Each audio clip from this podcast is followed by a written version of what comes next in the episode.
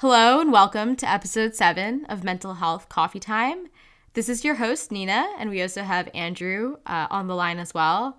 Today's topic will be depression, which is a topic that has been very close and personal to the both of us and is really at the core of mental health. Uh, Andrew, I just wanted to start off by asking you, how, what is the role that depression has played in your life? And how do you see depression impacting your mental health today? Thanks, Nina. That's a really, I think that's a great way to start and a really good question. I think in my life, depression has been something that I've dealt with more recently. Uh, I think growing up, I was always more anxious and maybe more towards the manic end of the spectrum, but depression has been really something that I've been struggling with recently. I think one of the main things that has caused it has been the pandemic for sure, uh, just being locked up at home like everyone else.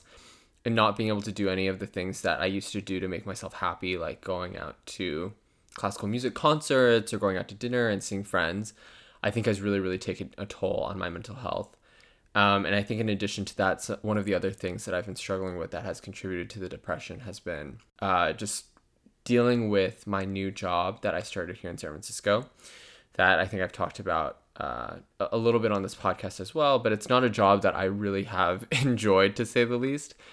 And so I think kind of coming to terms with the fact that I worked really hard to get this job, and now that I'm doing it, I don't like it, and it's really something that erodes my spirit, is how I feel, has made me feel pretty depressed in the last couple of months. Today, uh, maybe in the last couple of weeks, it hasn't been too bad, but it's definitely been a feeling that has crept up on me a lot recently, mm-hmm. and I'm happy to go more into it and kind of talk about, at least for me, what the main contributors to maybe feeling depressed are, because I think it's separate mm-hmm. from feeling sad or feeling like I don't like a certain situation. I think it comes more from feeling trapped, but I think I'll just leave it off there for now, and we can dive in a little bit more as the podcast continues. But to kick it back to you, what about you? What kind of role has depression played in your life, and how do mm. you see it as a part of your life now? Yeah, thank you, Andrew, for sharing that. Um, I think in some ways we're a little flipped. So I think while uh, anxiety is actually something that I've struggled with more recently, I would say especially over the past uh, one to two years, depression is something that I've really dealt with uh, throughout my entire life. Um, and so like as I mentioned in my blog post, the first time that I felt depressed was actually in the sixth grade. So very young, I think I had a lot of depressive thoughts and feelings. Um, in sixth grade, I think it manifested as like thoughts about feeling like life was uh, not meaningful, like feeling that I was worthless, feeling that um, there wasn't any hope uh, for the future. And I think those were like the initial thoughts um, that I had in the sixth grade. And as I got older, the depression really never left. I think it was something that kind of went away temporarily when either things were going well in life or I was distracted either by like school or by relationships. Um, but it was something that continually kept creeping back. And I can remember very distinctly um, a couple periods of time in high school during my freshman year and then during my senior year of high school where I felt particularly depressed. Um, and then going into college, uh, once again, I think I felt very depressed uh, during parts of my sophomore year as well as during my junior year. Um, and it was only after I really started going to therapy during my junior year um, that really helped me in terms of kind of healing from my lifelong depression. And I think um, that has been maybe the most pivotal thing in helping me become less depressed over time. Um, so, yeah, I think that was just a quick overview. Um, but... You know, just to summarize, I think depression has been a really constant factor in my life, um, even though right now I would actually say that it has been better for the past uh, two years, two to three years. Um, but it is something that I like, continually struggle with and uh, continue to have to manage uh, those depressive thoughts. One of the things so, that you, yeah, ha- yeah, one of the mm-hmm. things that you brought up that I found really interesting was I said that I used to feel more anxious. Recently, I've been feeling more depressed. But you said you, you were the opposite. You actually felt more depressed when you were young, and now mm-hmm. you've kind of moved into feeling anxious. What do you think has caused that switch? Because I think it's such a change of mentality. At least for me, it was it was it, it was kind of a life-changing moment, I think, when that happened. and it really required a change in perspective of my life and how I viewed my position in my life and my agency. So for you, what was the change that made you go from feeling mm-hmm. more depressed to feeling more anxious? Yeah, I think maybe before I go into that, I want to say that I think depression and anxiety are very closely related. I mm-hmm. think like they, you know, it's a, there's a reason why most uh, mental health professionals um, maybe speak of them in the same breath of depression and anxiety. So like, for instance, there have been many times in my life where Um, typically, actually, it's the anxiety that precipitates the depression, um, even though the depression becomes more prominent.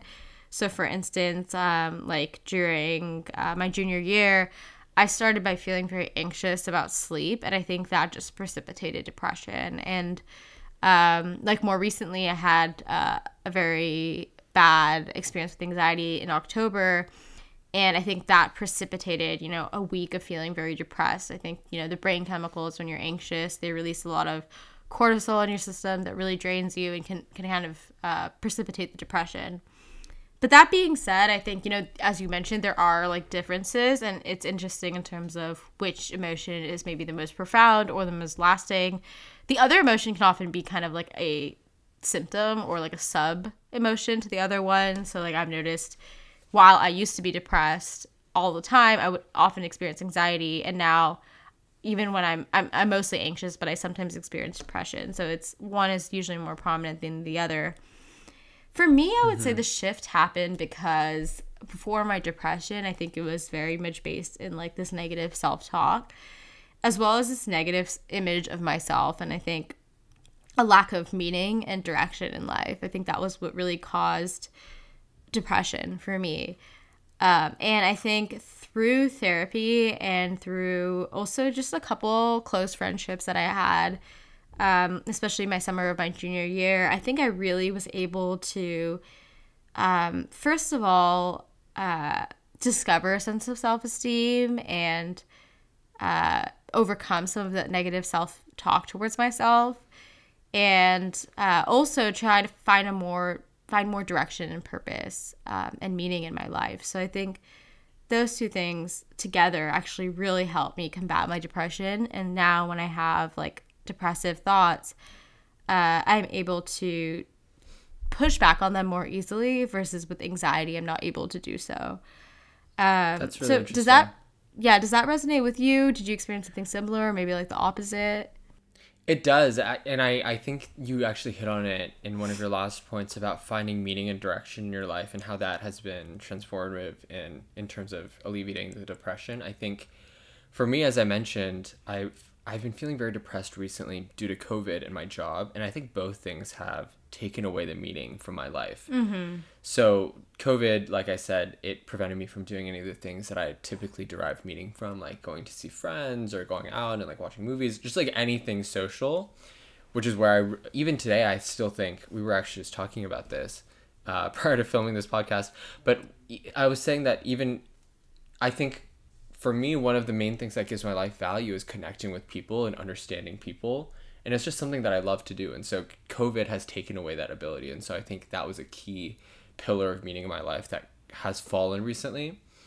Mm-hmm. I think the other thing that was driving me was this feeling that I needed to succeed in finance and to do well and find a good job and earn a lot of money and kind of just check a whole slurry of like these success in career boxes. And I feel like, and I don't mean this in... uh I really don't mean this in a bragging way, but I feel like I've achieved my dreams, honestly. Um, like my previous job was my dream job out of college, and I didn't even expect to get that.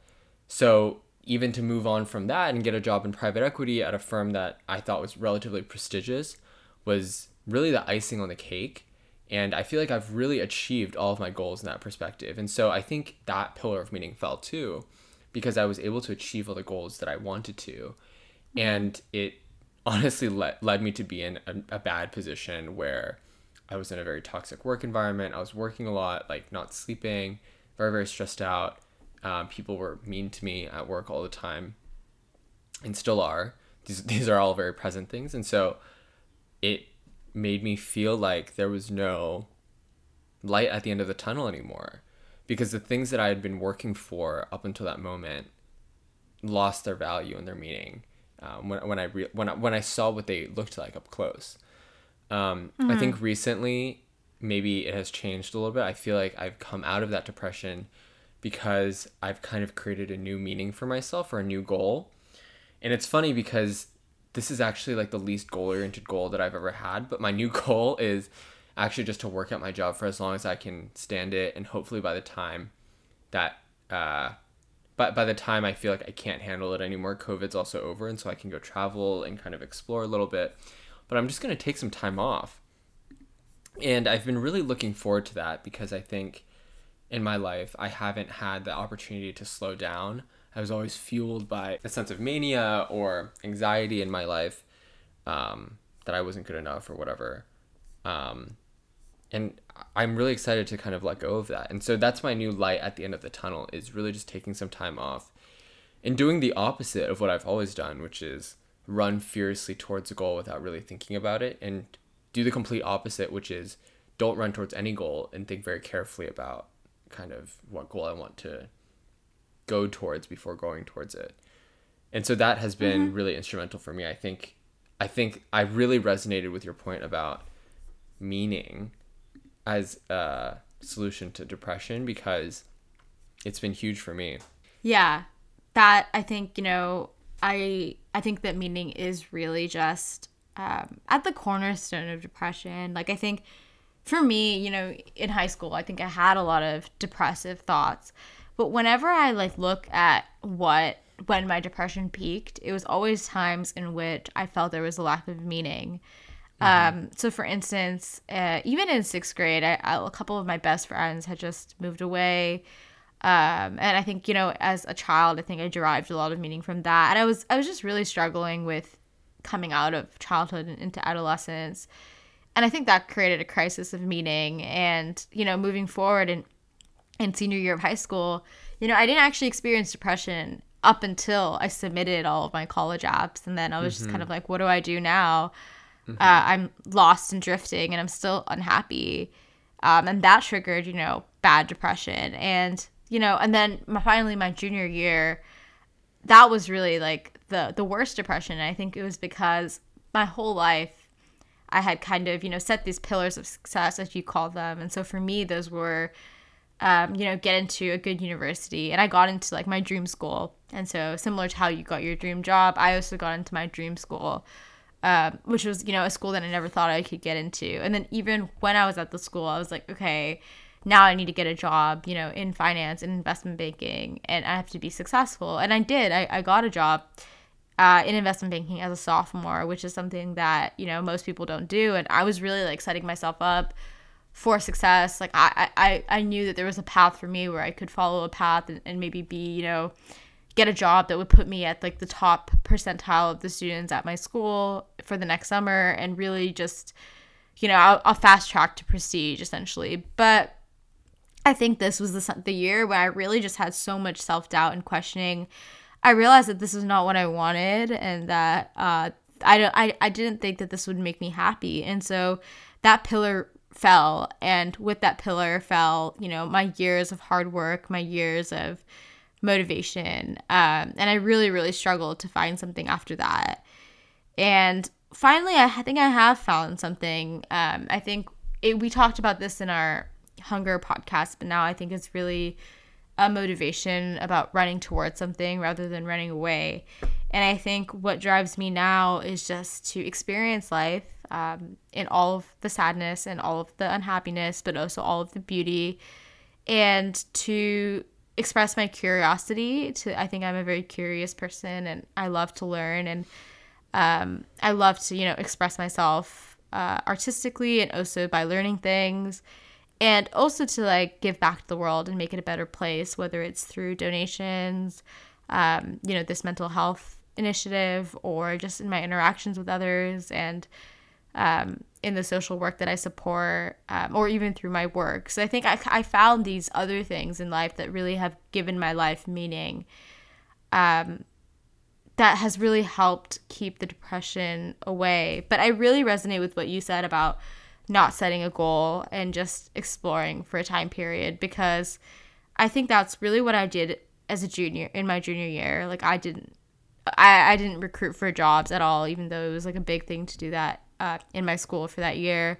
I didn't even, you know, take a difficult course load. I was just lost and drifting. And I think I was very depressed, but in reality, I don't think I needed to be. I think maybe I needed that period of time to just figure out what I wanted to do, to drift and to be, um, you know, not, not very goal, goal oriented. And then eventually something will come from that. And like, uh, then you can move towards that. And so for me, that was computer science. And for you, I think it'll be something different. But I think, um, you know, allowing yourself that time and that space is so, so important to make sure that you're going towards something that really feels true to yourself. Yeah, I couldn't agree more. And I think it makes me remember or think of so many times in therapy with my, my previous therapist in New York. There would be times where we would just sit silently for a second because I couldn't think of anything to say. And maybe to give you some context and to give our listeners some, some context, when I first started going to therapy, I would recite what I would say to my therapist in my head prior to going. Like, I would rehearse the things that I would say because even to my therapist, I wanted to come off as, like, really polished and, like, I knew what I was talking about and just have these, like, perfect answers prepared. And there were times in, in therapy in, with my mo- more re- mo- most recent ex-therapist in New York where we would just sit silently for a second. And I wouldn't be able to think of anything to say because I didn't prepare for that moment or something. And she would just allow us to be silent and say something to the effect of, well, what, what do you, where does your mind go now? Like, what are you thinking of now? In the moments of silence mm-hmm. and peace, when, when I'm not running towards something else or reciting something in my head, just to see what comes up, just to see where my mind is going. And maybe tr- really just to understand what my subconscious is trying to say to me. Mm-hmm. And that's the kind of spirit that I want to go into the next chapter of my life with. I don't want to be so goal-oriented in the in the traditional sense of, like, setting a very pr- particular goal to get a job and this, whatever, and, like, do the X Y Z thing to be successful. Like, I really don't want to do that anymore because I think that those are just thoughts that are drowning out what I really want to do um, and, and who I really want to be underneath all of that. Those are just thoughts that mm-hmm. other people have put into my head that I've kind of recited to myself over and over. But, and you know what, maybe I, I've honestly thought of this too, maybe underneath it all, this is actually what I want to do. But that that's great, you know, like I would love to come back to this industry with a sense of conviction and to feel like, you know what, this is really what I want to do. That's such mm-hmm. an okay outcome for me. Like I would love that. Like, it's not mm-hmm. like I need to leave this industry. It's just that I don't, I feel like, like you said, your junior year, I feel lost and confused about what I want. Mm-hmm. And the other thing that I think that you touched on that I thought was really, really amazing was talking about how depression came for you after the college applications, after you got into college, after you've achieved the goals that you've wanted to. Mm-hmm. And for me, it's been the exact same thing. I remember the first time that I felt this way was actually, incidentally, it was also my sophomore year of college because I had landed an, an investment banking internship for that summer as well, which, like you said, was really rare. And it, like, I thought it, it's funny that you you framed it in that way because I thought about it the exact same way. I was like, oh, you know what? This puts me in the top X Y Z percentile of my, my school. Like, I, I can count on, like, I know exactly how many people got investment banking internships in their sophomore year. Like, and I'm one of them now, so that puts me in the X Y Z percent. Like, I, that's exactly how I thought about it. And I was ha- probably happy for, like, a day or two. But then it came crashing down so hard. I felt so, so, so depressed after I landed that internship because it was a goal that I had wanted to achieve so badly. And after I had achieved it, I kind of just didn't care about it very much anymore. I think it was more about achieving that goal than necessarily what it would mean, which was working in investment banking. It wasn't necessarily something that I wanted to do at the time. And I think even then I knew it. But what was interesting for me was at that time, I came out of that depression really quickly because I studied abroad the semester right after mm-hmm. my sophomore spring. And studying abroad, I think, was just so restorative at that time because it was a time when I could just be exploratory and not be so goal-oriented because I had this internship that was uh, that was already uh, lined up for the summer. And so as I reflect on it now, I think that being exploratory is probably the best thing that I can do and kind of just taking a break, because it really is a very similar situation in which I had achieved this goal that I had been working up to for so many years or months of my life, and it's not really what I wanted it to be. And so I think now is the perfect time to take a step back and explore my options and, and just float around for a bit and, and be more go with the flow and, and, and just see what happens. Yeah, I, I think for me, um, it's, it's I, I think it's tough to say, like, exploration is always good. Exploration is always, um, always helps to alleviate depression. I think exploration, which is intentional and meaningful, um, helps to alleviate depression. And actually, that's, like, what my therapist told me when, um, when we first, like, I first went to her as a junior. I was just telling her, just like you feel right now, I was just telling her, you know, I feel so lost. Like, I'm so lost. I would, I just kept repeating that phrase. And she said, you know, why don't you just allow yourself to be lost? Like, just accept, like, you are lost. It's okay. And that was a little, like, revolutionary to me, the idea that you can be lost. And I think that kind of exploration where you just allow yourself to lo- be lost and explore is very freeing and very happy. Um, and I think probably that's what you experienced in in, in, in your time in abroad uh, as, a, as a sophomore. However, I think sometimes, like, especially with travel or these new experiences, I think they can sometimes uh, distract you from your depression, if that makes sense. Uh, like, so for instance, uh, for instance, I went to, like, after my sophomore year, you know, I was very depressed that year as well. In the first semester, I had experienced, you know, a personal loss. Um, and then my second semester, I, you know, spent a lot of time just, like, partying. I, I went to, like, I had so many new experiences in terms of where I went to, the cities I went to, the people I hung out with. Um, I took a trip to Israel. I went to India. Um, and, you know, it was my first summer in New York, and I had so many, um, you know, new memories. And it, it was actually a fun time in that moment, and I'm very glad that I had it. But when I retrospect, I think that I was just running away from my problems. And so I think that exploration is good as long as you're truly exploring and not running away, because I think that's the thing with depression is it always comes back. And, you know, what you what, what we've talked about about how when you lack meaning you become depressed, or how, you know, for you when you do a job that's kind of incongruent with yourself you become depressed. I actually want to take it even, like, one step further. I think that depression really comes when you're being incongruent with yourself and when you're not recognizing what you need over a long period of time, or ignoring it. So I think that's, you know, I watched the movie Inside Out, and I think, you know, in Inside Out, the girl uh, forgets how to be sad, and because she can never mourn, um, you know, coming to a new school, or losing her friends behind, she becomes depressed. And I think that really resonates with me too. I think if, you know, there's a there's a healthy range of human emotions, like sadness, loss, happiness.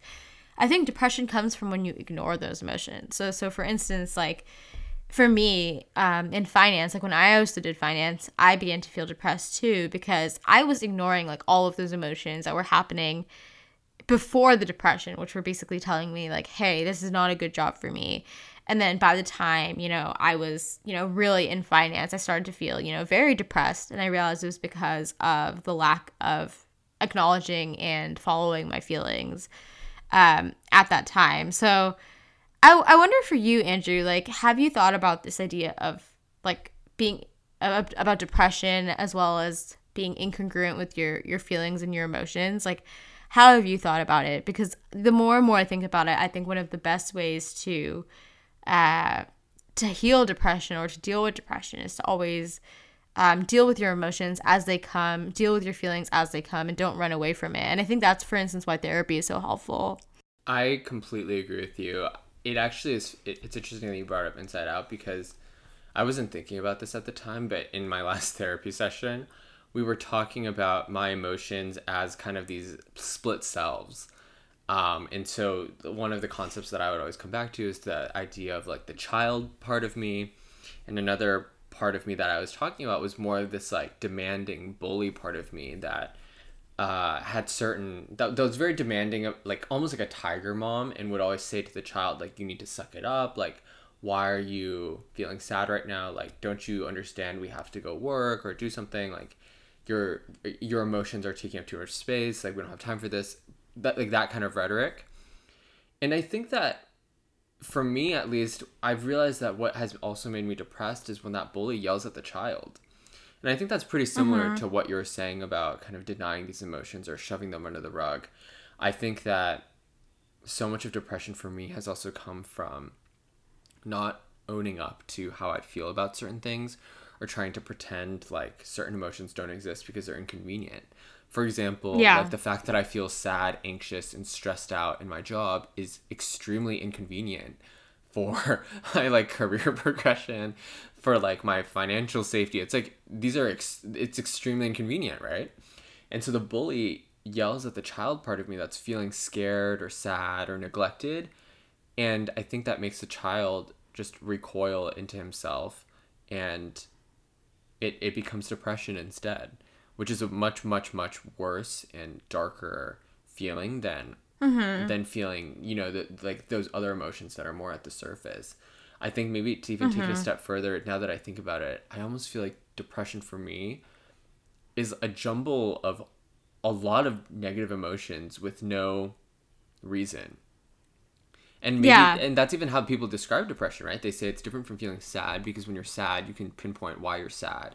But when you're depressed, you can't pinpoint why you're depressed because it's been buried, sometimes intentionally. Yeah. Right? Like, I've, I was the exactly. one who put it in a deep, dark box, like hidden in an attic somewhere where I tried to forget about it. And I forgot where it was, but it continues to haunt me. And that's that's what depression has been for me. Something that you brought up um, in, in your last point, though, I wanted to go back to, which is about running away from your feelings and kind of how you shouldn't do that to solve your depression. I think I agree with you, but I, I also want to push back a little bit because I think sometimes running, a, like, if your life wasn't problematic, you wouldn't need to run away. And sometimes running away, I think, may give you the space to think more clearly about your problems. Sometimes distance is good. Mm-hmm. But I guess I, I guess I agree with you in the sense that, like, I, for example, in your blog post, you, you talked about dating someone to kind of run away or distract yourself from the depression. And maybe it wasn't a sustainable coping mechanism, uh, which, which I totally agree with. Or I think, uh, like, other people may turn to drugs or, like, partying and things like that. I certainly have in the past as well to kind of cope with negative emotions. Um, and, and I think that is not the productive type of running away. But sometimes I, I, I think, like, more literally speaking, running away or getting away from a situation is actually can actually mm-hmm. be very helpful. What are your thoughts? Yeah, I, I think there's maybe a distinction. I think make, getting space from a situation is very helpful. So, for instance, whether that's like quitting your job, taking a trip, like moving into a new moving to a new city, uh, those are all I think can be helpful. I think the issue comes when you just depend only on that and don't take the other steps to address your feelings. So, for instance, like, during, you know, after I graduated college, I um, moved back to California, but actually I moved to a different area of the Bay, and I didn't really see any of my old friends or my family at all. And I was honestly running away from a lot of problems that I had buried deep inside me. I really was due to go to therapy and explore some of, you know, my issues. Um, but instead of that, I was literally running away by being in, like, a new city, far away from my friends, far away from my family, um not talking to either of them, or my not my old friends, not my old family very much, uh or my my family very much. And so I think that was counterproductive. So my issue with running away isn't with getting space from a situation. I think it's more, once you get the space, not taking the time to process your emotions after that. And so, like, you know, it's, as you said before, like, depression really is about, you know, it's it's it's kind of like sadness gone unacknowledged, as you said. Like, when you're sad, you can pinpoint, okay, this is this is the skeleton that's making me sad, like the skeleton in my closet. But with depression, you've literally, like, hacked up all the skeletons and put them in an attic and jumbled them all together. And now you have no idea, like, what it is that's making you sad and making you upset. And the only way to really get past of that is to slowly dig out all of the skeletons and try to piece them together and, like, create a story of what hurt you in the past and what's impacting you now. And that's the way to move forward. So I think while getting space is very helpful in order to like, get you ready for that process. Eventually, you just have to do the hard work of of digging those skeletons out, you know? So that's kind of how I see it. Um, how do you see it? Like, do you, does that resonate with you, or do you still see it a little bit differently, Andrew? Yeah, that makes a lot of sense. I think it's important to, at least for me, I think it, it has been important to draw that line between getting space and running away, because sometimes it's both. Sometimes running away gives you space. For example, when I went to college, I was running away from a lot of problems, like, like you said, uh, in my personal life, uh, like the feelings that I that I that I had with my parents and my family, for example, or even the identity that I had taken on when I was younger. I was running away from that self who maybe wasn't able to speak up for himself or have self-esteem, or, you know, like I, I, I don't think I embodied the things that I wanted to be when I was younger. And so I was kind of running away from that self and that undesirable past. But at the same time, I think in the running away, I was able to get space. Like being in New York, all on my own, kind of exploring what I wanted to do in my own definitions of like success, and doing like basically just being able to do what I wanted to do was really productive in the end. And it helped me reevaluate my relationship with myself. For example, I don't think that I would have necessarily started going to therapy if I, I if I wasn't in New York or even in Prague. I started yeah. going to therapy when I was in Prague, like extremely far away from these problems, because I think it was overwhelming to me when it was like geographically closer. And yeah. so I think it's I think it's hard, and I think running away has such a bad rap. I think, especially in movies and media, we always see like people get shamed for running away from their problems. But sometimes that's just what people need. That That's certainly what I have needed in my past, was just to get distance. And yeah. I think to, to many people it can seem cowardly or like I'm not solving the problem. But sometimes, like, at least for me, I, I I didn't have the strength to solve the problem right there and then, and I needed to recuperate by, quote, running away. So I think yeah. I, I, I do agree with you. I think that if you can solve your problems head on, you should absolutely do that. But at the same time, it's really difficult to. It, it can be really difficult to. And so mm-hmm. that's just something that I would keep in mind. Yeah, that makes sense. That that really makes sense. I mean, I, I definitely think that getting space um, is important. Like, I actually don't think I would have gotten help either if I hadn't, like, maybe if my problems hadn't manifested in so many different areas. Like, if I hadn't gone space and gone to Philadelphia and had all these issues, and then gone to New York and still had issues, and then come back to California and then work, uh, I mean, working tech and still have issues. I think, you know, if I didn't have all of these like reoccurring um, issues in, in various aspects of my life, I don't think that I would have um, sought help. So I think that, you know, uh, getting space is very helpful in terms of just getting more context on your problems. Um, just like segueing a little bit, I think we've touched on this, you know, at numerous points in the podcast, but how has your relationship to self-esteem impacted your experience of depression? Because for me, they've been very related. I think when I have low self-esteem, I've experienced very profound and bad depression. But when my self-esteem is higher, I feel um, like I'm able to kind of keep depression a little bit more, you know, at bay. So I was wondering, what has the experience been like for you, and like what the relationship between self-esteem and depression is like for you? That's a great question. I think they're intimately related. I think that probably goes without saying for every single person that's experienced depression. I think it's probably very difficult to feel depressed if you don't feel very bad about yourself as a person, and like feel like you have very low self-esteem. I think recently, in particular, it's been difficult for me because I feel like I've had low self-esteem recently, again, because of losing meaning.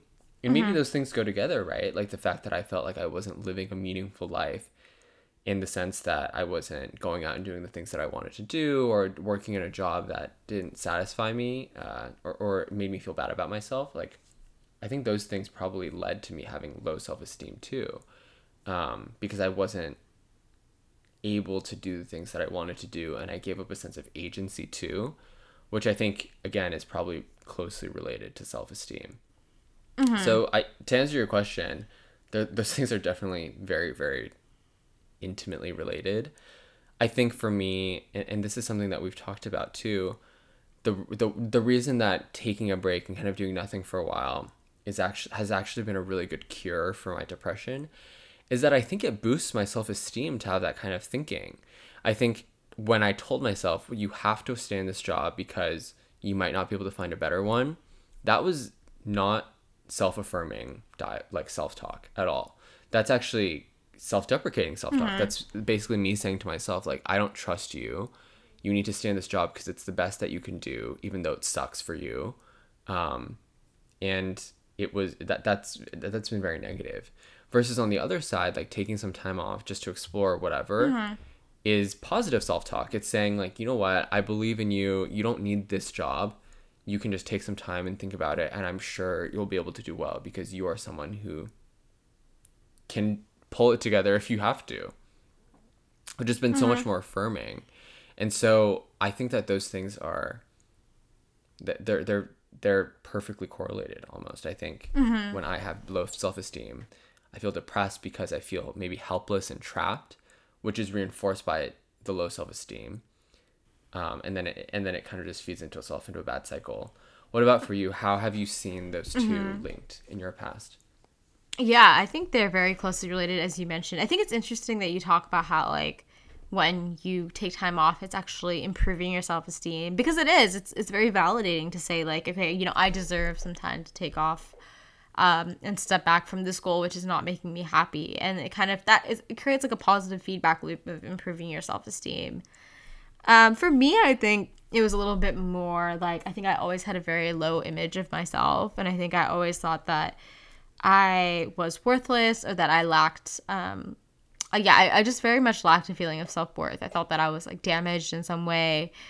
Uh, I really believed that there was something wrong with me. And uh, that was something that I was really grappled with my first therapist. And I remember, like, we talked so long about self-worth. And I, I just couldn't understand how I was not damaged, if that makes sense. Like, I it was such a deeply ingrained belief.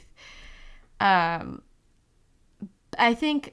what has really helped is that I realized, um, and maybe this is getting very philosophical, but I really thought about, like, you know, what even is self-esteem? Like, what even is self-worth? Like, we're all just humans, you know, we're all just alive. Um, and so, like, nobody really has uh, worth more than anybody else, you know? And mm-hmm. I remember, like, very much, very clearly talking to one of my friends, uh, during my junior year, and she was like, you know, does a tree have self-worth? And I was like, no, a tree doesn't. You know, you don't you don't sit around being like, oh, which tree is more worthy of being a tree than another tree? And then she was like, then why do you compare yourself to other people? Um, and it just really, like, took a while to sink in, but then I started to realize that there is no real concept of worth, that we're all just people um, living our lives and, and you know, uh, just trying to, you know, get by in this world. And so I think that really helped in terms of just putting perspective and realizing that, you know, um, nobody's really worse or better than anybody else. You know, we're all just having in this experience of life together. And uh, so I think that was one major thing. And then I think along with that, um, another thing was uh, just living a life that I felt was in accordance with my values. So I think, um, as I mentioned before, I think I found, you know, other meaning in life. Uh, so for instance, curiosity or giving back to my community or learning new things or, you know, being kind in interpersonal relationships. And I think all of those things, like when I think, but now, for instance, when I start to doubt my self-worth in certain areas, like say I don't get a job that I want or I don't get a promotion that I want or somebody doesn't like me, I remind myself about like what my core values are and what I really care about in life. And then I remind myself that I am, you know, working towards those things. Um, and those are not things that, you know, other people have told me or that, you know, society has told me. Those are things that I personally think bring my life value. So I think um, those maybe are the two things. One is really realizing that there is no concept of self-worth. Like, it's, you know, it's a fictional concept made up in your own mind, and we're all just people, and that we have to, you know, find our own things to give, get, give and get value from. And then secondly, finding some things to, you know, get value from in life and try to honestly work towards them. And so, you know, that way. So for instance, like, you know, this year, when I look back on this year, I'll be like, you know, at least I took steps towards um, the goals which I thought were important. And I think that raises my self-esteem. Um, and, and again, like, every time I feel stronger, a stronger sense of self, I think I experience much less depression, because all the negative thoughts and depression, a lot of them really just center around self-hatred, like low self-talk, like low self-esteem. Uh, that's really at their core, because if you didn't attribute it to yourself, you wouldn't be depressed. You would say, like, okay, I'm in a difficult time, I'm in a difficult situation, but, you know, I'm going to get through it. But it's kind of when you turn them on yourself that the depression really sinks in. It comes from that hatred towards yourself. So, um, yeah, I would say they're very closely, closely linked. Does that make sense to you, Andrew? Yeah, it does. And I actually love that you brought up the tree example, because as soon as you started talking about self-esteem and self-worth, I remember you actually telling me about the tree when we were in college. Um, and it's something that really has stuck with me to this day. Something that I think about not infrequently is about the tree. You, I, I think what you said exactly was something along the lines of, is a tree perfect or imperfect? Like, the way that its branches grows, that is that a mistake, or is one tree better than another tree? Exactly. And the answer is no. And it, it makes me actually think of, I've been, this is just like a random tangent maybe, but I've been watching videos on YouTube related to bonsai trees. Mm-hmm. Um, because the algorithm just like suggested it, and it was indeed interesting to me. But even like the way that bonsai masters think about these trees is not like, oh, it needs to be X Y Z shape, I'm going to force it into this shape. They always say like, okay, this tree is just what it is. I can mold its branches into this way because it's already growing in that direction, or like, I like what it's doing here, let's emphasize that, or like trim this part. And I think that's like, even in something as controlling as bonsai, where like you're taking a, like a tree that's supposed to be like fifty feet tall and turning it into like a little house plant by like pruning its leaves and like controlling its root growth and like using wire to bend its branches everywhere, it's still respecting the tree and where it's meant to go, um, and, and kind of its natural inclinations, and respecting the fact that like, the fact that it grew a branch here might actually be a beautiful thing. It's not necessarily a mistake. And not saying like, you know what, this bonsai tree I saw sell, sell on the market for like five million dollars. I need to make that exact tree. That's never the intention, but that's always been, isn't that kind of how we lived the first like, or at least for me, the first like twenty years of my life, mm-hmm. was looking at other people that quote had value and tried to be like them. And then in the process, it was, the only way I could do that was about saying like, I don't have value, which is why I need to be like this other person. Exactly. It's extremely toxic. It's extremely toxic. And I think for me, one of the biggest ways that I've been able to get self-esteem, just to reiterate, is really by changing my behaviors to act in a way that it reinforces the fact that I'm worth something. Exactly. For example, not putting up with people who treat me badly in my personal life, or standing up for myself and speaking up at work. These are all things that I would expect someone with high self-esteem or good self-image to do. And it's things, these are things that I would do for other people too, because I see them as worthy humans, and it's not something that I would have done for myself in the past, and it's not something that I feel comfortable necessarily even doing now, even though I'm trying to do it more and more. And I think for me, that's been a huge learning moment, is that, and this is something that I actually, it's, it's a thought that I've been having for a while, is that I think like we're made up of three main things. The first is our behavior, the second is our thoughts, and the third is our emotions. It's very, very hard to change our emotions, right? Like to say, oh, I'm going to be happy right now, or I'm going to be sad right now. It's almost impossible. But what is much easier to change is behavior. Not saying that it's easy, it's, but it's easier to change behavior. And I think changing behavior helps you change your thoughts. And when you change your thoughts and your behavior, I think it can slowly start to change your emotions. And that, that's been something that has really worked for me. And so I think when I think about self-esteem and how to build it and maybe how to get out of a depressive episode, it always comes back to that kind of pattern. Like, rather than saying like, I feel depressed, like, let me change that. It's such a vague goal and it's so difficult. Like, for me, it's been more productive to say, well, like, let's change the behavior, which is mm-hmm. like, you know, like get out of a toxic situation or start standing up for yourself. Like th- those are much more actionable than stop feeling depressed. Mm-hmm. Do you know what I mean?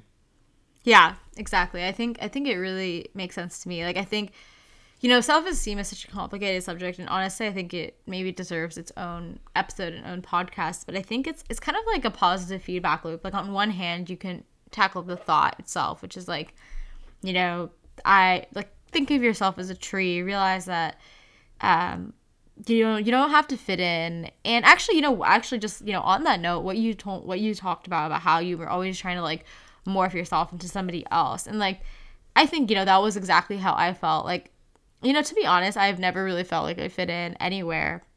And, you know, even to this day, like, I think, even though I think now I've, I'm a little bit better about finding groups and people who I do connect with, I still really don't feel like I fit in with anybody or with anywhere. Like, I think I am kind of, I've always felt a little bit eccentric, if that makes sense. But I think now I'm just okay with it. Like, I think I'm no longer trying to, like, you know, put myself into any box that I'm not in, you know, like, I find value in my uniqueness now, and I'm not trying to be anybody else. And so what you said about really just allowing yourself that space is so important. And I think actually, you know, that's, for instance, why I, I put art and expressing myself through art as, like, one of my values, um, just because I think that, you know, now uniqueness is something to be celebrated.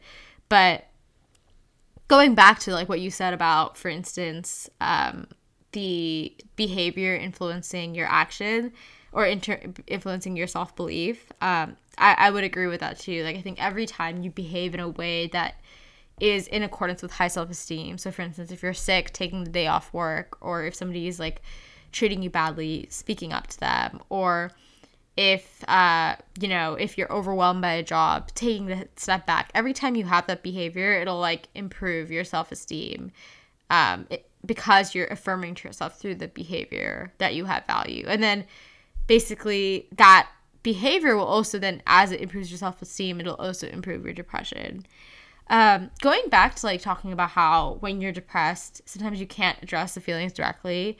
You have to address the behavior. Um, it got me thinking about, like, what are the real steps to, you know, coming out of depression. And I think one of them is really just to acknowledge that you're depressed. And Um, you know, I was I was reading, like, an article about how, you know, depression really comes from this prolonged stress over time, and that when you're depressed, when people used to be depressed in the past, it was really a signal to them to, like, you know, stop, to, like, rest, to, you know, go into a cave, to ruminate about their problems, don't keep pushing.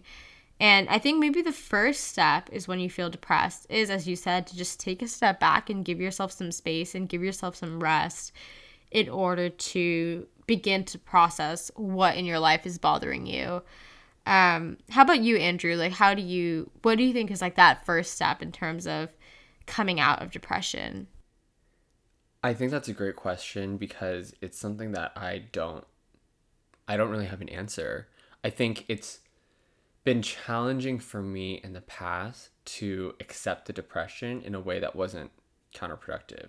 Like, I think in the past, when the child, to go back to that analogy, when the child would get depressed, the bully would just yell at the child and be like, why are you so de- demotivated and lazy and tired? Like, can't you just perk up and be fun? Like, like why can't we just be, like, positive and happy or whatever? And so I think, especially when the first signs of depression come creeping on, and if, for example, when it happened most recently, maybe a couple of months ago, my initial reaction was, you know, double down on pushing yourself and maybe it'll just go away. And I don't, I don't think that was productive at all. I think, and maybe this is, maybe this was your question, not necessarily how I dealt with it when I first started to feel depressed, but how I started to come out of it, was I started to stand up for myself. And it took a lot for me to do that. Mm-hmm. I remember even the reason that I decided to push back at work was because someone that I grew up with, uh, and, and this is something I told you about. I don't I don't think I've mentioned on this podcast, but some someone that I grew up with, a really, really close family friend committed suicide, uh, maybe like one or maybe two months ago now. And that was like a moment in my mind that clicked, that I was like, you know what? Someone passed away very close to me. Like, this is something that I need to deal with. And then it, I said to my mom that night, I was like, you know what? I'm going to tell my work that I need to, I need to take a step back and take a little bit of time for myself. Mm-hmm. And it really took that to motivate me to do that, because I think before I couldn't rationalize why I was upset. Mm-hmm. And so I needed that reason of, you know, someone in my, like, very close to me passed away in a traumatic way that I I could deserve to take a break. But I think mm-hmm. in the future, I would try to not need an excuse like that to take a step back, because while that was very hard for me, it wasn't necessarily the thing that caused my depression at all. I was very, I was depressed way, like, long before that. That was just one more thing that, like, kind of, like, added on, added on to the burden. And so I think mm-hmm. in the future, for me, it would be about speaking up earlier and, uh, and just being there for myself a little bit more. I think, and, and this is something that I've been working on in therapy a lot too, maybe a more positive example, maybe not about work, but I was, uh, I went on like a date with a guy recently. I don't think it went very well, but he was someone that I was texting a lot, and he seemed like a really nice guy, but he just said a couple of things during the date that I didn't totally vibe with. And then I came home and I felt kind of bad about it, because I was like, you know what, maybe he was right. Or, uh, and maybe just to give more context, one of the things that came up, for example, was reg- re- relating to the job. And I was just telling him, I was like, oh yeah, I'm kind of like looking forward to quitting my job and traveling and doing nothing, like I've said on this podcast. And he was like, well, no, shouldn't you be like working really hard? You're twenty-four. This is the time to like carpe diem and like make your way and like find your success. Like, I don't think you should be taking a step back right now. And that was just one of the like maybe microaggressions that happened during our conversation that made me feel kind of bad. Because I was like, well, is he right? Maybe I should be doing that. Maybe I should be focusing on my career at this time in my life. And then afterwards, like, I, I kind of pushed back on that. And then it, it kind of changed the tone of our conversation. I think it was kind of clear after that point that maybe we were on different pages in terms of, like, what we were looking for in our lives and, like, maybe emotional acuity even. And I came home feeling like, well, did I do something wrong? Like, maybe... like he thinks I'm lazy or like like way too privileged or something like that. And my therapist told me like, well, you should just send him a text and like express yourself and say like, hey, like I didn't like what you said because of X Y Z reason. And that was the first time that I even thought that that was really an option. I ended I didn't end up sending that message, but I think it was really important for me to hear from an authoritative third person, like a therapist, that that's actually a very valid solution. Mm-hmm. Is when you feel wronged or hurt by someone, just to speak up and tell them like, hey, I didn't appreciate what you said. Mm-hmm. And see what happens. Mm-hmm. And see what happens. Like they, they won't necessarily react well to it, but like it's more it's more for me to just express how I'm feeling and be honest about it. Mm-hmm. And so I think moving forward, I want to be more thoughtful about standing up for myself and yeah, recognizing when people are kind of putting me down. Mm-hmm. And I think actually, you know, what you said about expressing yourself to to, to the guy that you went on um, a date with um, is something that, you know, I've thought about as well, um, especially just with regards to like my friends or family, is um and not just with standing up for myself, but also just being honest with other people about how you feel. I think that can actually help tremendously in alleviating depression. Um just being honest and being like, hey, like I'm actually depressed. I think it can create like a deeper sense of connection with other people and also enable you to feel like less isolated and less alone in the situation. So I think like, for instance, you know, when you express to your boss about, you know, the loss that you recently had, um, I think that also enables you to feel like a deeper, or maybe it enables like some sort of connection, even though it might not be a great connection, between you and the people that you work with. And I think just having, you know, that understanding, or at least just being transparent about it, whether or not they understand, I think that can also really help in terms of alleviating depression. And, and that's something that I felt, um, I think beyond, you know, self-esteem and, and, and standing up for yourself in interpersonal relationships, really the cornerstone for me for depression has been therapy. I think, I actually think it's interesting because I think for me, for anxiety, I think a lot of, like, you know, thought pattern shifts or uh, behavioral changes or meditation has been helpful for anxiety. But for depression, since it really started at such a young age for me, I don't know if this is your thoughts with anxiety, it was really therapy that helped me come out of it and, like, was, like, the cornerstone for me. I think, I don't think I would be in the mental place where I am today without having gone to, like, you know, frequent and, like, regular therapy. So I think that, you know, was so instrumental. I think just having someone to challenge your thoughts mm-hmm. and to process your past and to, like, dig those skeletons out of your closet, to process them and to challenge the way that you think about the world is so helpful. And I think it also helps, as we said before, depression really comes when you build up problems over time. And that's why, like, even now I continue to see a therapist, even though I don't have, like, probably, like, not, I don't have clinical depression. And right now my anxiety is, is manageable, although it does crop up from time to time. But I continue to see a therapist regularly because I just don't want those problems to basically go on for too long unacknowledged. Um, and having a therapist there just helps kind of, like, process things as they come up. So I'd say that has been one thing that's been very helpful. Um, and then a couple other things I would say that were very helpful. Uh, one is exercise. I cannot underestimate exercise. I think regular exercise as is, is very helpful in terms of feeling less depressed. Um, like daily or at least five times a week. I think that's very helpful. And um, maybe the next thing for me is probably, like, setting short-term goals. Of course, sleep and, and eating. Uh, making sure you're getting enough food and sleep. Those are also important. Um, but I think another thing that's maybe not talked about as much is is setting short-term goals. It kind of goes with that, you know, to bring it back full circle to, you know, the lack of meaning and purpose in life. For me, like, when I have some short-term goals that I'm working towards, I feel like I have some direction. So it doesn't have to be profound.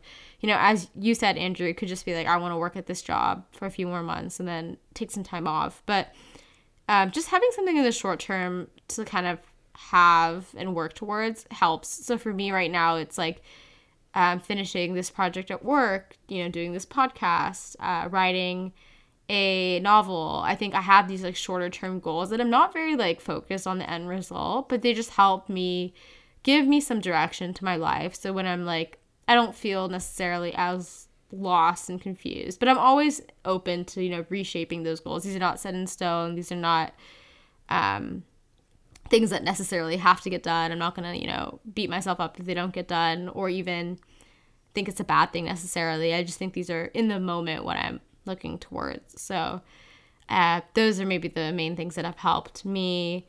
Um and I think, I guess this goes back to our first point, um, but I think social interaction, for me, it's not really even about the amount of social interaction, but I think it's about the openness and honesty in my social interaction with other people that has helped. Um, what about you, Andrew? Like, what would you say are maybe, like, the main things that have helped you come out of depression or treat depression? Yeah, I think to summarize, the first would be, like I mentioned, changing behavior. I think the second, I mean, honestly, I agree with everything that you said, right? That changing behavior, um, exercise is super important. Um, expressing yourself to other people, because I think that's about validating your emotions and uh, giving yourself the respect that, giving your emotions the respect that they require is, like, part of that is talking about them openly and freely. I think there's also just, like you said, all the small things in life that, that make every day a little bit more fun or enjoyable, like this mm-hmm. podcast for me. Um, and for me, I'm also taking a French class, which just gives my life a little bit of direction and meaning and purpose. And mm-hmm. it's fun too, because I feel like I am getting better at French. Uh, I've been taking the class for maybe six months now, and there's a huge difference in the way that I speak and how fluent I am. um, just in kind of a short period of time. And I think that that's really reinforcing too, is to realize like success and failure, doing well at something, is not really about who I am personally. It's more of a function of time and effort that I put into it, rather than mm-hmm. a value judgment on my intelligence or how able I am to do something in general. So I think that has been really helpful too. Mm-hmm. I think that for me, another thing that I would mention is reaching out to friends and family and relying on them for support uh, at certain times in my life. Um, and I, I feel very grateful that I have friends in my life who are very supportive of me, and they're almost like therapists in that sense. Um, for example, Nina on the phone is one of the first people that advocated for me quitting my job, uh, and, mm-hmm. and believed in me really, and, and said like, you can do anything else. Like, why don't you find a job in coding or anything? It's like anything, right? Like, why are you like banging your head against a wall, um, doing a dead end job that makes you unhappy? And that's just, it, it's so validating to hear somebody say that. And it's something that I feel more comfortable believing now. And that's been something that has helped me out of my depression. So finding good supportive friends who trust in you and believe in you and wouldn't say things like that guy that I went on a date with, like, oh no, that you shouldn't be doing that. Um, I, I think is super important. So I think mm-hmm. those are, those are the main ones for me. I think changing behavior, doing small things every day that make you happy, finding really good friends and family that are supportive of you and there for you, and exercise and all those other kind of small physical things that you can do to make yourself Uh, maybe neurochemically more balanced, I think. Mm-hmm. It's all, it's all really important.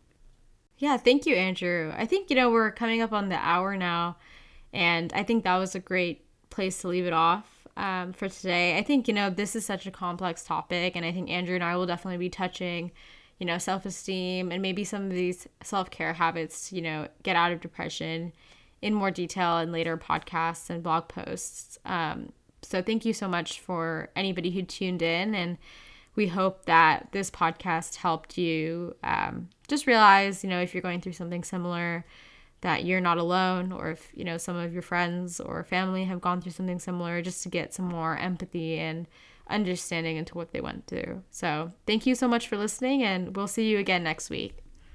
Thanks, everyone. Bye.